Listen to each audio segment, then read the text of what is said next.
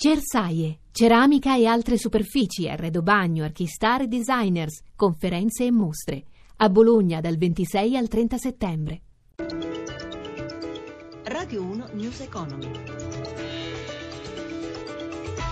Buon pomeriggio, ben trovati da Luigi Massi. Borse europee in ribasso sui mercati. Torniamo come sempre tra poco per la chiusura in diretta di Piazza Affari, ma intanto vogliamo proseguire anche noi nell'omaggio alla figura di Carlo Azeglio Ciampi, economista di valore, tecnico di profonda cultura, ministro del Tesoro e presidente della Repubblica tra i più amati. Sentiamo la scheda di Stefano Marcucci.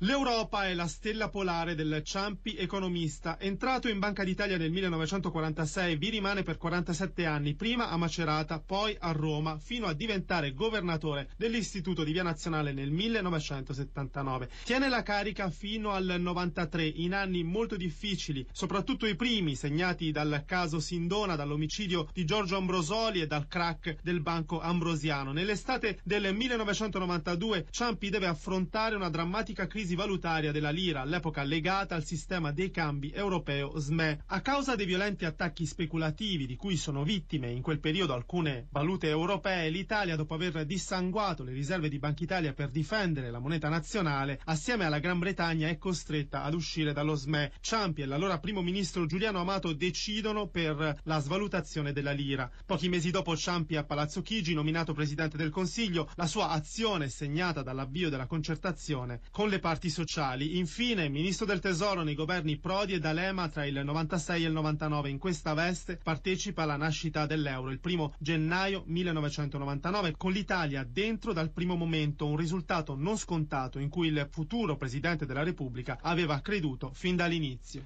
E si susseguono i messaggi di partecipazione e cordoglio. Ci lascia un uomo giusto con altissimo senso delle istituzioni, afferma Susanna Camusso della CGIL. Questo che sentiamo invece è il ricordo dell'attuale governatore della Banca d'Italia, Ignazio Visco.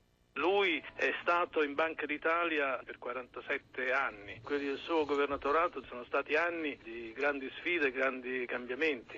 Ciampi ha dimostrato determinazione, concretezza, ma anche molta sensibilità. Era una persona che riusciva a combinare determinazione ma anche una chiarezza di idee.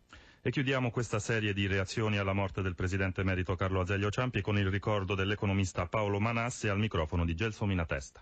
Ciampi è stato una delle figure più importanti nella politica economica del nostro paese, sia come governatore della Banca Centrale, dove in qualche modo ha contribuito a una forte reputazione della Banca d'Italia a livello internazionale, garantendone un percorso di autonomia dalle pressioni, dall'influenza politica di governi spendaccioni. Come Presidente della Repubblica è stato uno dei grandi propugnatori dell'ideale europeo. Secondo lei Ciampi sarebbe soddisfatto di questa Europa? Insieme a Prodi sicuramente Ciampi è uno dei grandi artefici della moneta unica e soprattutto dell'ingresso dell'Italia nella moneta unica. È uno dei padri dell'euro in una qualche misura, anche se oggi forse sarebbe un po' deluso da questa Europa, che però in cui lui ha molto creduto e da cui forse oggi sarebbe un po' deluso. E ci avviciniamo alle 17.36, dunque chiusura delle borse europee. Marzio Quaglino dalla redazione di Milano, a te. Si è chiusa la settimana per le borse europee, due dati, il 14 miliardi chiesti dal Dipartimento della Giustizia statunitense a Deutsche Bank e poi anche il dato sull'inflazione negli Stati Uniti superiore delle attese, che quindi alimenta i timori per un rialzo dei tassi oltreoceano.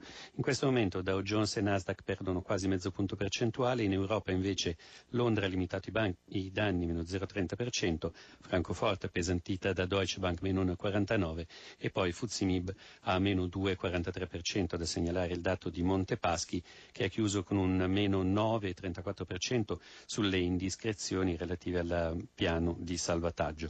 L'ultimo dato, quello che riguarda i cambi, con il dollaro che si è rafforzato sull'euro, il cambio a 1,1162.